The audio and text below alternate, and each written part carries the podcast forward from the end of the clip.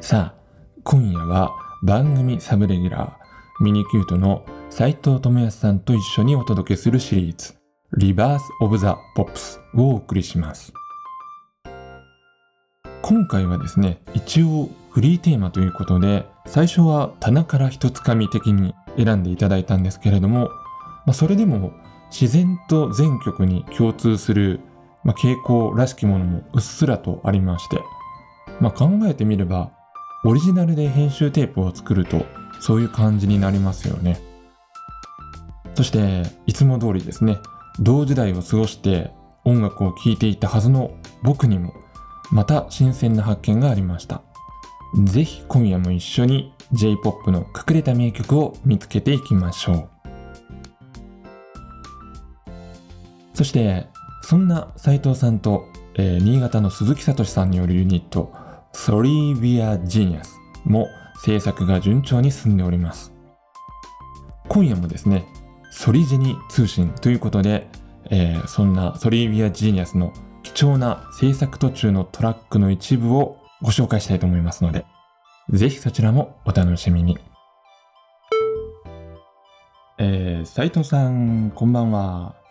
こんばんは。今夜もよろしくお願いしますよろしくお願いします。はい。えー、さあ今回もですね、まずは最初にソリジェニ通信のコーナーからお送りしたいと思いますけれども、はい。こちらではですね、えー、斉藤さんもご参加されている当番組初のユニット、ソリビアジーニアスの、えー通称ソリジェニのですね、えー制作最新進捗情報をお届けしたいと思いますけれども、この11月のソリジェニは、ね、いよいよボーカルレコーディング月間ということで、はい。ね、新潟、札幌、それぞれ同時進行で作業が進められていたんですよね。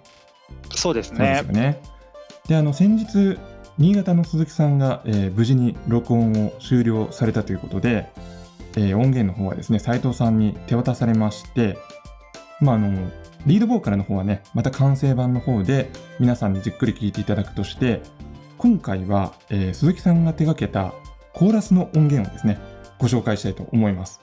えー鈴木聡さんからのボイスメッセージと合わせてお聞きください。ヒッコリサウンドエクスカーションをお聞きの皆様、こんばんは。そして、斉藤さん、久野くん、お疲れ様です。ソリビアジーニアスの鈴木聡です。え先日、僕の歌を撮り終わりました。え最初は僕がギターを弾きながら歌ってる音源を斉藤さんにお渡ししたんですね。で、テンポだけ決めて、そこから斉藤さんが全てオーケストラを起こしてくださったんですけど、本当にキラキラした透明感のあるサウンドに仕上げてくれたんです。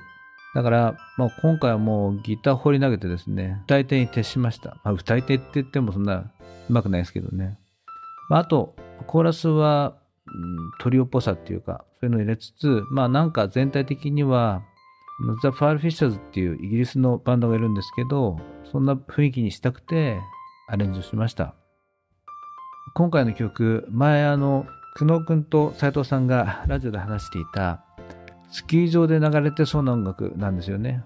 実際に流れてないし、まあこれからも流れることもないんだろうけど、本当流れてそうな感じ。まあこれね、レコーディングの時、ラジオ聞いてないトリオの青木も同じスキー場っぽいってセンテンス出してたのでびっくりしました。なんとなくノスタルジック感のある不思議なポップスに仕上がってきてると思います。今日はそのコーラス部分が流れるのかな？はい。えーじゃあ制作の一端を聞いてみてください。 Sorry We're Genius、鈴木聡でした。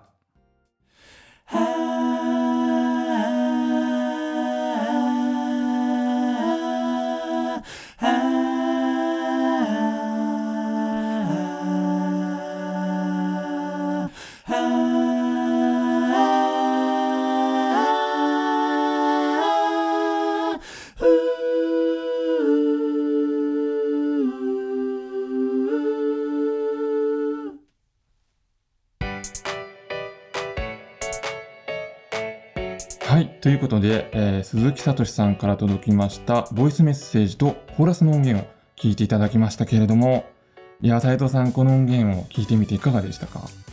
うん、なんかね、すごい綺麗ですよね。うんなんか、うんびっくりしましたね、これ聞いて、素晴らしいですね。でなんかこうやってあのアカペラだけで聞くとちょっとあのクリスマスキャロルみたいななんか荘厳な雰囲気すら感じますよね。そうですね、うん。声の重なりでこれだけ雰囲気が出るもんだなって、僕もすごい、うんいい意味ですごい驚いてますね。よね。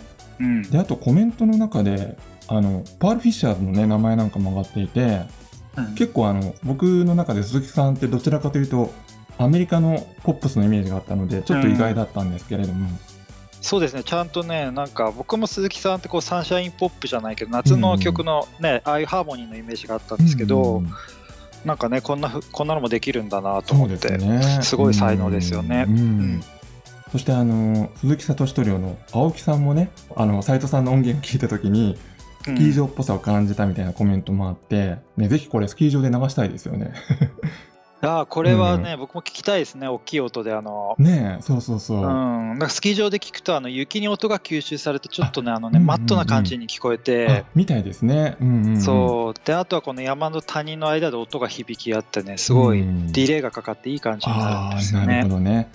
じゃうんあちょっとこの松本地区のゲレンデ関係者の皆さんねちょっとぜひよろしく、はい お願いします。お願いします。はいさあ、えーそしてですねそんなソリジニのウィンターソングの制作もいよいよ残すは、ね、斉藤さんの、まあ、ボーカルと最終的なアレンジの仕上げですよね。はい。うん、これどうですか？バッチリ仕上がりそうですか？そうですね、今うん。作業中なんですけれども、今ちょっとね、あの形にして、今寝かせてる最中。そうかそうか。やっぱその寝かせっていうのもね、重要だっていう話は結構聞きますよね。うんうんまたで明日あたり聞いてみて、また最終に持っていこうかなと思ってるところですね。これは楽しみですね。はい。まあ、あの仕上がった楽曲音源は、えーまあ、以前からお知らせしていますけれども12月24日の、えークリスマスイブの夜の放送の当番組の中で初公開となりますので、まあ、なんか僕最近ねちょっとあの不安になってきてて、はいこの。24日の夜にこんな番組を聞く人っているのかなと思ったんですけど ちょっと、ね、いや、いますよ。大丈夫でですかね？う。うんん、あのファミリーの皆さんとかね、ちょっと今のうちにスケジュール調整の方をね、よろしくお願いしたいと思いますけれども。はい。はい。とよろしくお願いします。はい。さあ、それではですね、今夜も、えー今こそ聴くべき J-POP の隠れた名曲を斉藤さんにご紹介していただきます。リバースオブザポップスをお送りしていきます。早速まず1曲目から曲紹介の方をお願いいたします。はい。えー大沢義行で、ストップギミーラブ。はい、えー、大沢義之さんのストップギミーラブをお送りしました。はい。はい。この曲はどんなところがポイントでしょうかね？そうですね、こういった大沢さん、ファンクが好きな人なんで、うんなんかね、出だしはこう16なんですけど、はいはい。やっぱり A メロとかに行くと8に戻るっていうところは、ちょっとね、やっぱり日本っぽいっていうか、うんうんうん、歌謡曲の作家をやってる大沢さんらしくて、うん、多分洋楽。楽だったら、多分出だしのビートのまま最後まで行くはずなんですよね。なるほどね。うんうんううん。ん、でそこがいいなっていう。あとは多分この歌詞の「ストップギミーラブってう、ん。デモテープとかってミュージシャンってあの、デタラメな英語で歌うんですけど、はいはいはい。うなんかそのまま、その名残でもう、ストップギミーラブっていうのも多分デモの段階からこれだったのかなって僕は勝手に想像。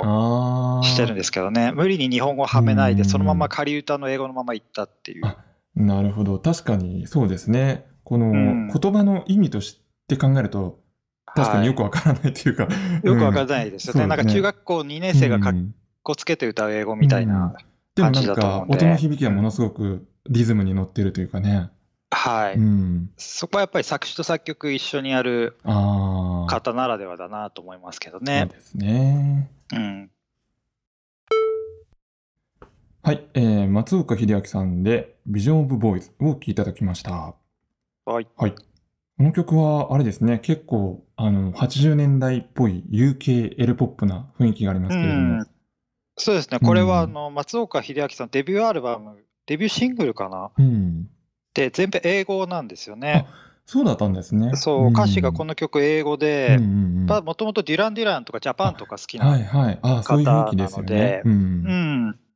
で、一応プロデュースがホッピー神山と、あとは、あのボーイで夜にバーンって出てきた時に布袋さんが片面ずつアルバムをプロデュースそうだったんですか？へえ。そうしあしていって、ううんんこの曲はね布袋さんがゼペギターを弾いてるですよねうんそうなんですね。そうこのなんかね、うんエイドリアン・ブリューみたいなそう狂った感じのギターをうんギュインギュイン弾いてて、うんこれがめちゃくちゃかっこいい。へえ。ちょっとあの、デッドアライブみたいな感じもしますよね、これって。ああ、確かに多分好きだと思いますよ、この感じは。ね、ストックエイト系ウォーターマンとかね。そうですね。なんかこう、ホッピー神山さんと布袋さんなんかね、当時のこう、とんがった記載が組んでうんこの新人をプロデュースうんしていて、うんアルバム自体もすごいすごいね、アバンギャルドで面白いんですよね。そうなんですね。結構あの、うん当時のイメージだとあの、ポップス界の貴公子みたいなね、雰囲気ありましたけど、はい。実は結構じゃあ過激な感じの曲をやってたということですかね。そうですね、うんこの人自身もね、ミュージシャンシップはすごい高い人なので、うんうんでやっぱりファーストアルバムってこう思いっきり多分やりたいことをやっあたところが僕は好きなんですよね。ーあー、なるほど。うん。はい、えー、3曲目は、えー、大江千里さんで「レイン」をお聴きいただきました、はい。えーこちらはアレンジが大村正明さんということですね。そうですね。うんもう多分デビューからかな、何枚も、うん4枚ぐらいアルバムずっとやってる、やってたんですよえね。ーじゃあもう大江千里さんのヒット曲はほぼ手掛けてるいらっしゃるということですかね。そうですね、おそらく皆さんが知ってるその全盛期あの大人気だった頃の大江さんは、大村正明さんがやってますね。うんうん。そしてこの曲はその、えー今までかけたこの2曲とまたちょっとタイプが違いますよね。シンガーソングライター的というか。うん、やっぱり言葉と歌っていうところがメインでやられてる方うん。で、うん、まあ、これはね、僕はあんま歌詞とかはあんまりあの気にしないタイプなんですけあど、はいはい。あのこの曲に関してはすごいうん。歌詞がいいなと思って、へえ、そうなんですね。聞いてましたね。うん。はいなんか最近はね、なんかあの、多分10年ぐらい前からうんニューヨークに渡られあて、ーはいはい、ジャズを学ばれてね、またちょっと違う方向性でやってるみたいですけうんど、そのようですよね。うん。うん、ただ、大江さんはやっぱりね、声がね、独特であね、ーもうこの人しかないうん、声なので、そこはやっぱりね、素晴らしいなと思います。そうですね。うんはい。はい、えー、4曲目は、えー小室哲哉さんで、グラビティ・オブ・ラブをお聴きいただきました。はい。これ、ボーカルも小室さんなんですよね。そうですね、これは初のソロアルバムうんからの一曲なんですけれどはいも、はい。小室さんが全曲歌っているう、ん。多分ね、唯一のアルバムだと思いますね。やっぱりそうなんですかね。う。うんん、なんかね、コーラスとかでちょっと歌ってるのは、なんとなく印象にありますけど、はい。こうやってがっつりね、リードボーカルで取られてるって、ちょっと珍しいなと思って。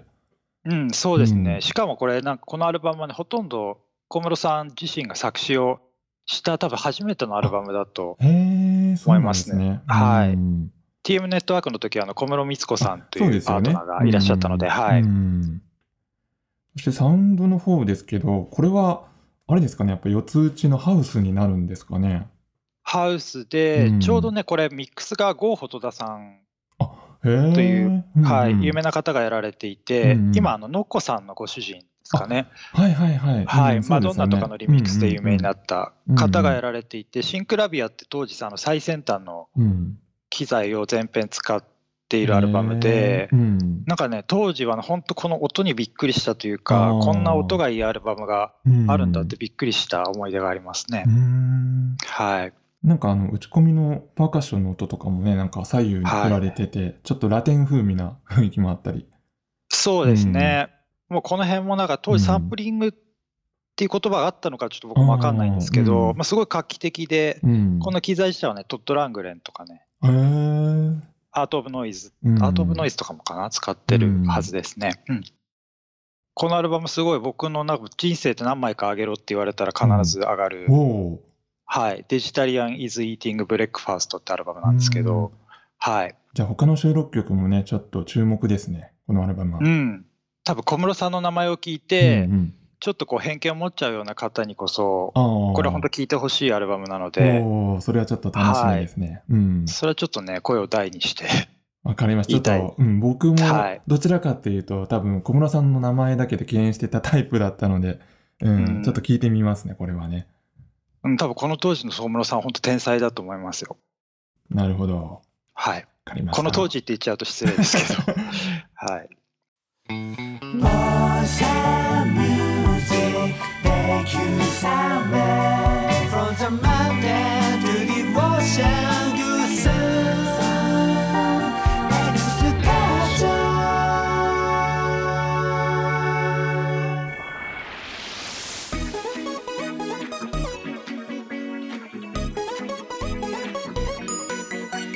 ヒッコリー、久野久志がお送りしています。サウンドエクスカーション。今夜はシリーズリバース・オブ・ザ・ポップス。ミニキュートの斉藤智康さんと回線をつないでお送りしています。さあ、そして、まあ、こんな曲たちを聴いていただきまして、まあ、はいどうですかね？今のリスナーにとっての聴きどころのポイントっていうのは、うんどんなところになると思いますか？そうですね。あの、いい意味でのいびつさがあるというか、うん。あの洋楽に影響をもろに受けた世代うん。なんですよね多分今まご紹介したこの4方っていうのはう。ん。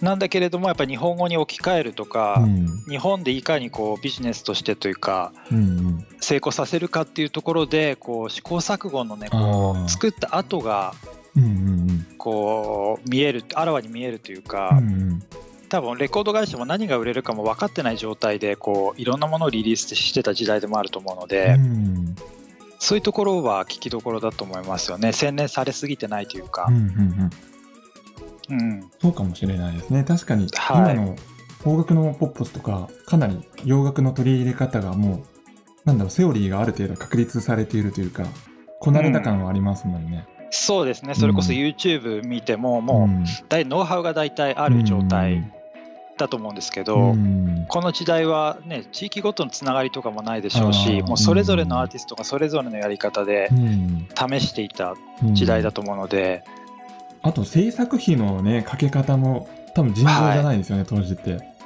ね1時間何十万とかの。そうそうそうそう。はい。うん。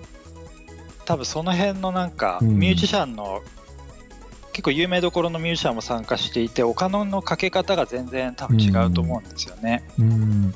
はい。そういう形じゃないとできない音っていうのもねあるかもしれないですね。ありますよね、うん。あの大沢さんとかはファンクを志向するミュージシャンなんですけど、うん。多分スタジオミュージシャンの頭数としてそのファンクを得意とするミュージシャンがいた,、いたかどうかでなるとうん。例えばそこにロックが得意とするドラマーが参加してきていたりとか、今だとねもう動画を見ていろん若い方はいろいろなジャンルのものを弾けたりするんですけど、うん。当時はその辺もきっとねあのミュージシャンの頭数もそんなにいなかったと思うので、はい。さあそしてですね、まあ、今年実はこの放送があれなんですよ。リバース・オブ・ザ・ポップス年内最後なんですよ。ああ、うん。そうなんですね。そうそう、あの5月からですよね。あの斉藤さんに定期的に出ていただくようになったのって。はい、うん、そうですね、どうですか？こうやってサブレギュラーみたいな形で はい。出演されてみて。そうですね。うん、なんかこのラジオっていうメディアも含めて、いやなんかこう音楽を通じてこう皆さんと知り合えたりとかうん。するのは本当に楽しいですよね。そうですね。うん。うんまたぜひね、来年もこの J-POP の隠れた名曲をね、斉藤さんにはご紹介いただけたらと思いますので、はい、はい。よろしくお願いいたします。よろしくお願いします。はい。えーということで、えーミニキュート、そして Sorry We're Genius の斉藤智康さんでした。ありがとうございました。ありがとうございました。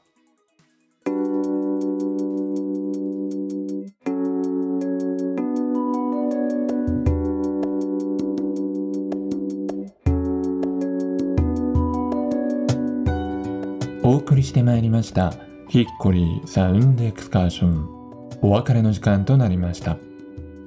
さあ今夜はシリーズリバース・オブ・ザ・ポップス第4回ということでミニキュートの斉藤智康さんと回線をつないでお送りしてきました。まあ締めのお話はまさに80年代90年代 J-POP のサウンドにおける本質的な部分ですよね。ても興味深かったです。洋楽に近づけようとするその過程の中で生まれた、まあ、意図せぬいびつ感というんでしょうかね。そんなところこそがひょっとしたらまああえてその日本的なまたはアジア的な音階とか要素を取り入れたり民族衣装を身にまとったりするよりも意外と日本人が作るポップスとしての個性というのがねそこにあるのかもしれませんね。そして番組初のユニット Sorry We're Genius。いや鈴木さんのコーラス素晴らしかったですよね。後で個人的にえ同じ音源にですねちょっと教会っぽい響きのリバーブを深めにかけて聞いてみたんですけれどもこれが本当にもうキラキラとした雪の結晶のような美しさでこのコーラスが斉藤さんのオケとミックスされるわけですよね。いやこれはもう名曲間違いないんじゃないでしょうかまあ収録の中でもね言いましたけれども今年のクリスマスの夜はぜひ今からスケジュールを調整していただきましてサンタが来る予定のないうちにもまたは自らがサンタとして頑張っているあなたにもささやかな驚きと感動の時間をこの Sorry We're Genius の曲が与えてくれるのではないのかなと思います。えー、鈴木さん、斉藤さん、すいません。またまたハードル上げてしまいました。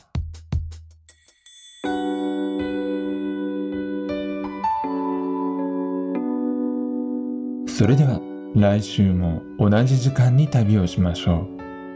ヒッコリーサウンドエクスカーション。ナビゲーターは久野久志でした。バイバイ。